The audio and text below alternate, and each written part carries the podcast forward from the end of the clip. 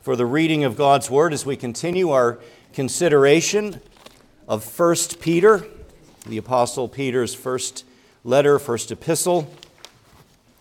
Tonight, uh, my sermon text is 1 Peter chapter 2, verses 1 through 3, but we're going to begin back in chapter 1, verse 22, and I'll read beginning there from chapter 1, verse 22 through chapter 2, verse 3 to kind of fill in uh, the fuller context here of this passage. So, friends, let us hear with reverence and awe the word of our God.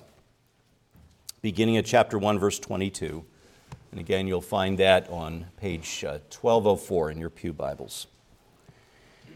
Having purified your souls by your obedience to the truth for a sincere brotherly love, love one another earnestly from a pure heart, since you have been born again, not of perishable seed but of imperishable, through the living and abiding Word of God.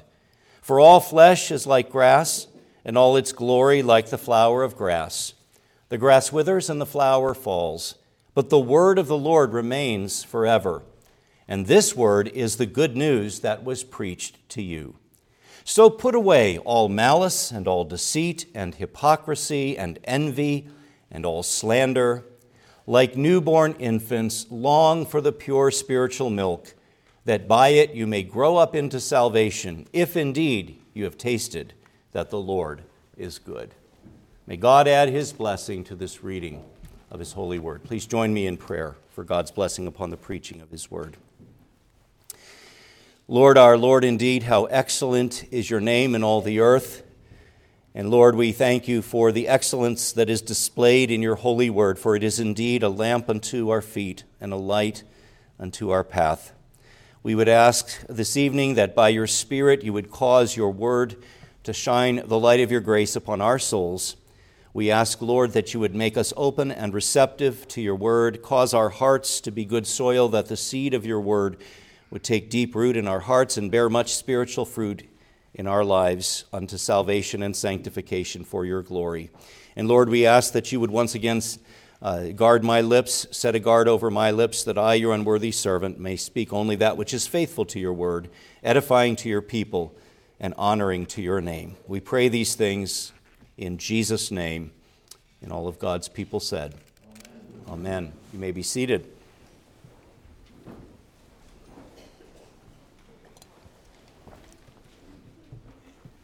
The title of my sermon this evening is Growing Up into Salvation. And even though we're considering a brief passage, uh, three, three verses in length, there's, uh, there's enough here in this passage for us to take at least a couple Lord's days to consider. And uh, the key words that our children can be listening for this evening there's five words I would suggest the words sin, vice, growth, life, and unity. Well, dear brothers and sisters in Christ, dear friends, if God in His sovereign grace has enabled you to place your trust entirely in the Lord Jesus Christ and Christ alone for your salvation, if He has enabled you to repent of your sins, then, in the words of St. Peter the Apostle, you have purified your souls by your obedience to the truth, as it says in chapter 1, verse 22. And because you have purified yourselves by obeying the truth of the gospel with true saving faith and repentance unto life, you have a sincere brotherly love for the children of God, your brothers and sisters in Christ. Therefore, the Holy Spirit, through the Apostle Peter, calls upon us in verse 22 to love one another earnestly from a pure heart. This is a pure, godly love, a Christian love that we are being called to here. Love for the Christian brotherhood, my friends, is not something that followers of Jesus Christ can opt out of. It's not an option, it is a requirement. It's obligatory to us as followers of Christ. But the question may rise in your minds how can we obey this command to love one another earnestly from a pure heart? How can we do that? How do we find the resources to do that? How can we, who are sinners, who miss the mark and fall short of God's glory each and every day, how can we ever hope to manifest this kind of deep love to which the Apostle Peter calls us, especially since in our fallen nature we are evil, we are corrupt, indeed, we are totally depraved. Sin has impacted the totality of our being, every aspect of our being. Well, in chapter 1, verse 23, Peter tells us that the source of both our conversion to Christ and our sincere brotherly love toward fellow believers is the sovereignly bestowed gift of the new birth. If you are a true believer in the Lord Jesus Christ, united to Him by faith and by faith alone, God given faith alone, then the reason you are able to manifest sincere brotherly love is because you have been born again by the Holy Spirit. Through the Word of God, the Word of the gospel, the Holy Spirit has raised you from spiritual death to spiritual life.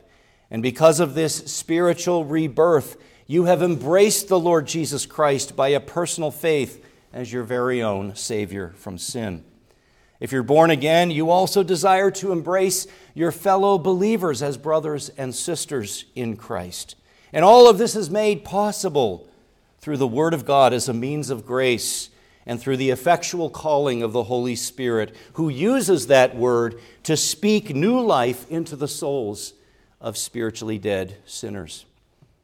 Now, on the basis of the truths which are laid before us in chapter 1, verses 22 to 25, which we've considered on previous Lord's days, Peter next issues both a negative and a positive command. There are uh, imperatives in this section. They are imperatives that are grounded in the indicatives of our union with Christ and so forth, but they are imperatives, and we need to take them to heart. And first of all, he commands us to lay aside or to put away the old way of life that we used to live before God saved us.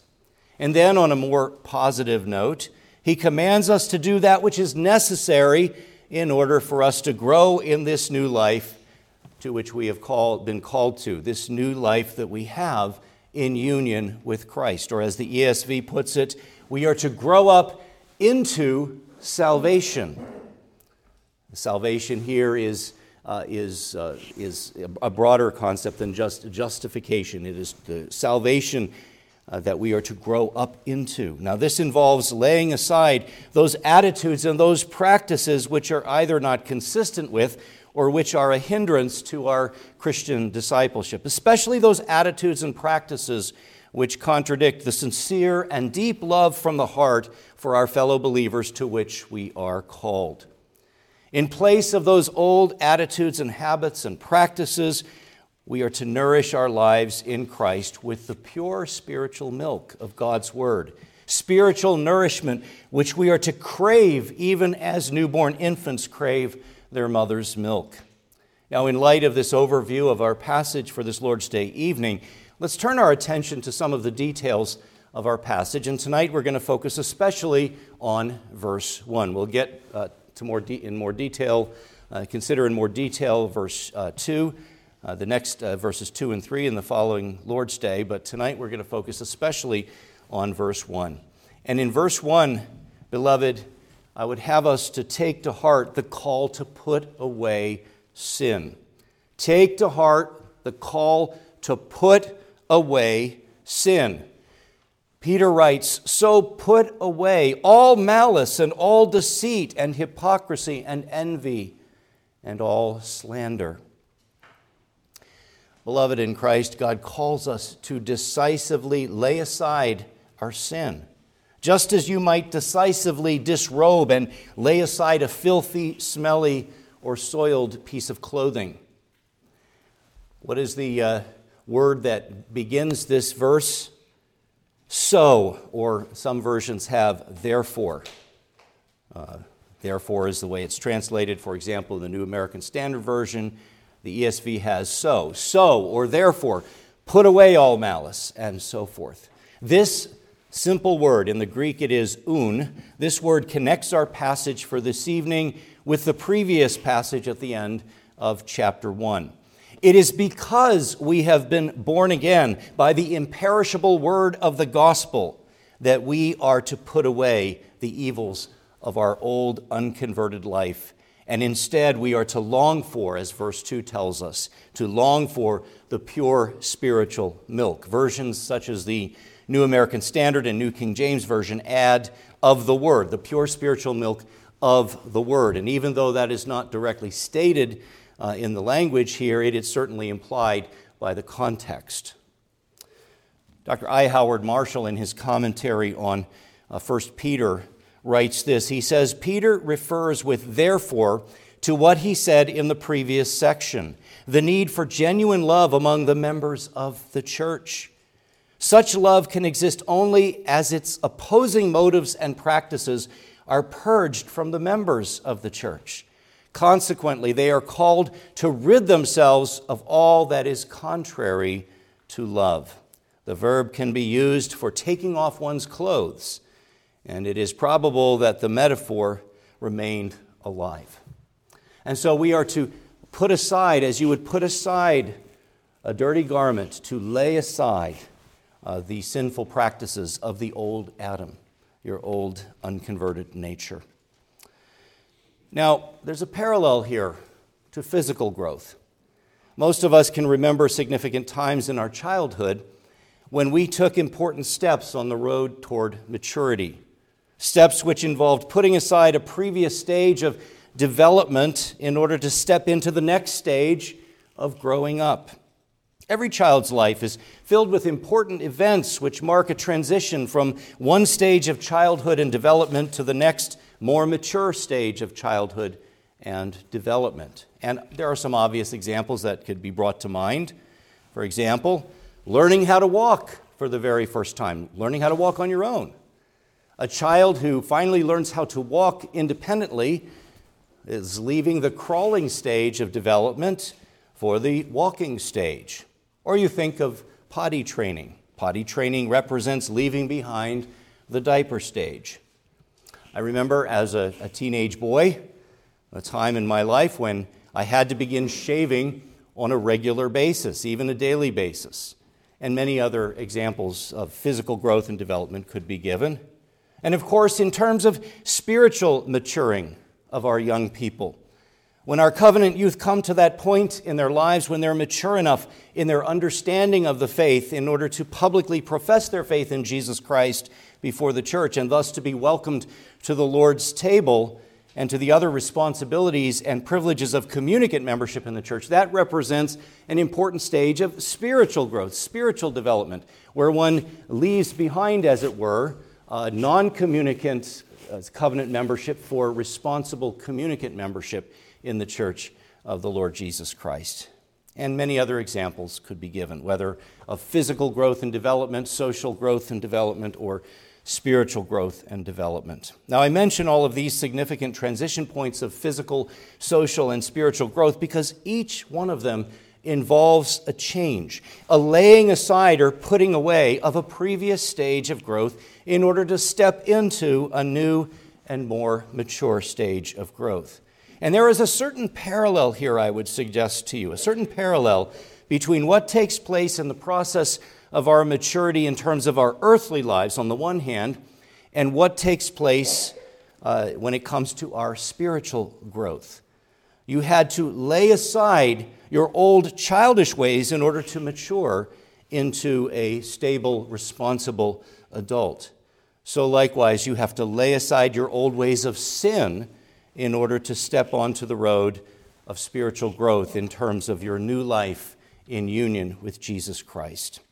Dear listener, let me ask you do you desire to put away the old ways of sin and to walk with your Savior in newness of life? God calls you, dear listener, to turn from that old way of sin and to turn to Christ. And if you have turned to Him by the grace of God in repentance and faith, then He calls you as a believer to continue to lay aside, to decisively lay aside that old way and to press forward into the newness of life that He has called you to and that you enjoy now in principle because of your union with Jesus Christ. But having laid this general principle before us, let's now consider, and this is the second point on your sermon outline if you're following along, let's consider some specific sins that hinder sincere brotherly love within Christ's body and which therefore must be put away. We are considering now uh, this so called vice list that Peter uh, mentions here at the beginning of chapter 2. Now, again, um, so put away all malice, we are told. Put away all malice and all deceit and hypocrisy and envy and slander. In other words, it's as if Peter is saying, Look, in light of what I've been saying about sincere love for the Christian brotherhood, about your brothers and sisters in Christ, and about your new birth, this is what you are to do. In light of your union with Christ, in light of love for the Christian brotherhood, this is what you are to do. You are to put away or to lay aside these old ways of sin. Now, I believe this list of, of vices that are mentioned here in verse 1 this is not a comprehensive or exhaustive list. Uh, it would seem that this is more of a representative list, but nonetheless, it is a list that, of vices that have the effect of, of eating away at and tearing down unity in the body of Christ. Christ desires for his people to be united, and uh, some of the most serious sins uh, in the church are sins having to do with schism and schism and, and division and party spirit and so forth. We are to put these things aside. As I've already pointed out, this Greek word uh, for putting aside or putting away or laying aside, this Greek verb can be used for taking off one's clothes. Norman Hillyer, the Bible scholar, notes that the Greek verb used by Peter is in the aorist tense, pointing to a deliberate single action, a clean cut with the past. You can't put away these things if you're clinging to them and holding on to them. You must decisively put them away. Simon Kistemaker notes that, quote, Peter figuratively tells the readers to take off the garments of malice, deceit, hypocrisy, envy, and slander. So, friends, God is telling us here that in order to grow in our spiritual lives, we have to lay aside certain attitudes and behaviors which are incompatible with the new way of life that we have been called to as followers of our Lord and Savior, Jesus Christ. And these uh, vices are also incompatible with the peace, the purity, and the unity of Christ's church. Well, let's take a brief look at the specific sins that Peter mentions here in verse 1, what we might call again Peter's vice list. And uh, just to give credit where credit is due, I'm going to be uh, giving the definitions as offered by Norman Hillyer, uh, the biblical scholar for these uh, terms. The first thing that we are to put away is malice. The Greek term is kakia or malignity. Dr. Hillyer says that malice may be intended to head the list of specific examples. In other words, malice such as deceit, hypocrisy, envy, and so forth. This might, might be an overarching uh, category under which all these other vices uh, fall. This would bring the thought close to the charge of hatred of the human race, which was regularly levied against Christians at the time of the Neronic persecutions. Uh, during the persecutions of Nero, uh, Christians, because they would not go along uh, with emperor worship and with the, uh, the culture of their day, they were often accused of being haters of the human race. And it's as if Peter is, is saying, make sure that that, is, that, that charge is not, does not prove true. Instead, put away all malice. And then there is deceit. The Greek term is dolos. Deceit, Hillyer says, in thought and then in word and action. Guile in order to gain advantage over another by unfair means. We are to put away deceit God is a God of truth. Jesus Christ says, I am the way, the truth, and the life. And we are called, as followers of Jesus, to be a people who speak and who live out the truth. And thus we are to be truthful with one another and not deceitful, not using guile in order to gain advantage over others by unfair means. The next term is pretty, pretty obvious the word hypocrisy, and in the Greek it's hypokrisis acting apart, concealing a real motive, saying one thing and meaning another. Pretty obvious uh, definition there. And then there is envy, phthonos in the Greek. And Hillyer says that this is ever the source of trouble in religious companies, and he would be correct in that. And then there is finally slander. This is a word katalalia from kata, which means down, and lalein, which means to chatter. So katalalia is to chatter someone down, to talk someone down. It's a term indicating disparagement, malicious gossip, and so forth.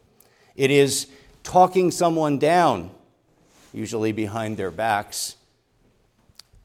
And these are, these are the kinds of behaviors, brothers and sisters, that eat away at the unity of the church. These are the kinds of behaviors and attitudes and practices that indicate uh, a spiritual immaturity in those who engage in them unrepentantly. Now, we have all been guilty. We've all been guilty of these vices in one form or another, to one degree or another, in certain circumstances or another. But if these vices characterize your life, then you've got a lot of growing and maturing to do uh, as a follower of the Lord Jesus Christ. But again, what is our attitude? What is our attitude? What is our disposition towards these vices as we see them in our lives and in our fellowship? We are to put them away, to lay them aside, not to coddle them, not to make room for them, but to lay them aside as you would lay aside a filthy garment.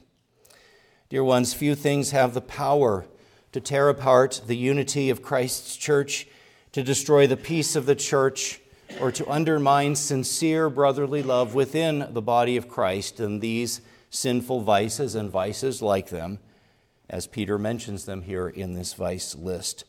Striving to maintain the peace, the purity, and the unity of the church ought to be a top priority among those of us who profess ourselves to be followers of the Lord Jesus Christ. Beloved, by the grace of God, have you discarded the filthy garments of malice, of deceit, hypocrisy, envy, and slander?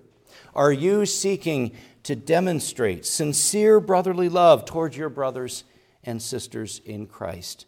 Are you striving to maintain the unity of the Spirit in the bond of peace?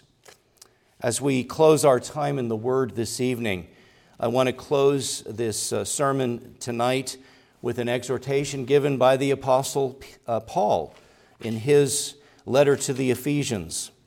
In Ephesians chapter 4, verses 1 through 6, Paul, in this uh, so called practical section of his epistle, writes this I, therefore, a prisoner for the Lord, urge you to walk in a manner worthy of the calling to which you have been called with all humility and gentleness, with patience, bearing with one another in love, eager to maintain the unity of the Spirit in the bond of peace. And then he states something very important. Though this is a quote unquote practical section, it's also deeply theological. Theology is practical, by the way.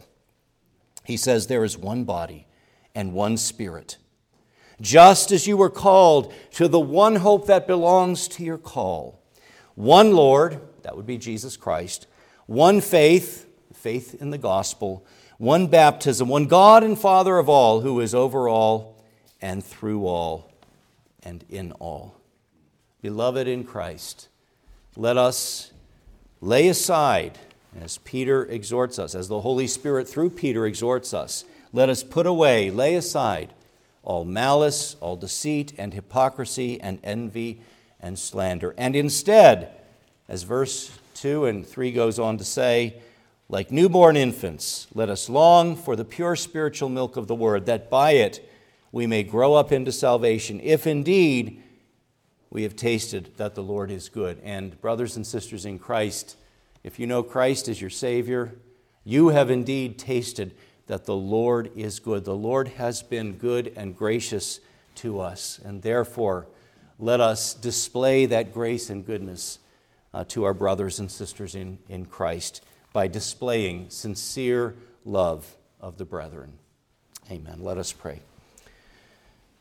Our Lord and Father in heaven, sovereign and eternal God, we praise and bless and thank you for what you have done.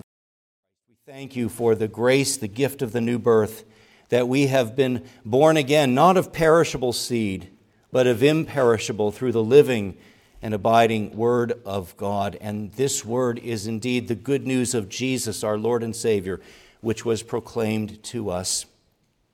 Help us, Lord, to see the many implications of this good news in our hearts and lives and in the way that we relate to others, especially to our brothers and sisters in Christ. And enable us, Lord God, to put away these vices by your grace and to display the fruit of your Spirit in our lives and in our fellowship with all love, joy, peace, patience, kindness, faithfulness, gentleness, and self control. For, Lord, these are indeed the fruits, the fruit of your Spirit who abides in us, your people. We pray all these things, Heavenly Father, in Jesus' name, and all of God's people said, Amen. Dear friends, let's uh, respond with our hymn of consecration as we rise and sing together 538 Take my life and let it be consecrated. Take my life and let it be consecrated. 538.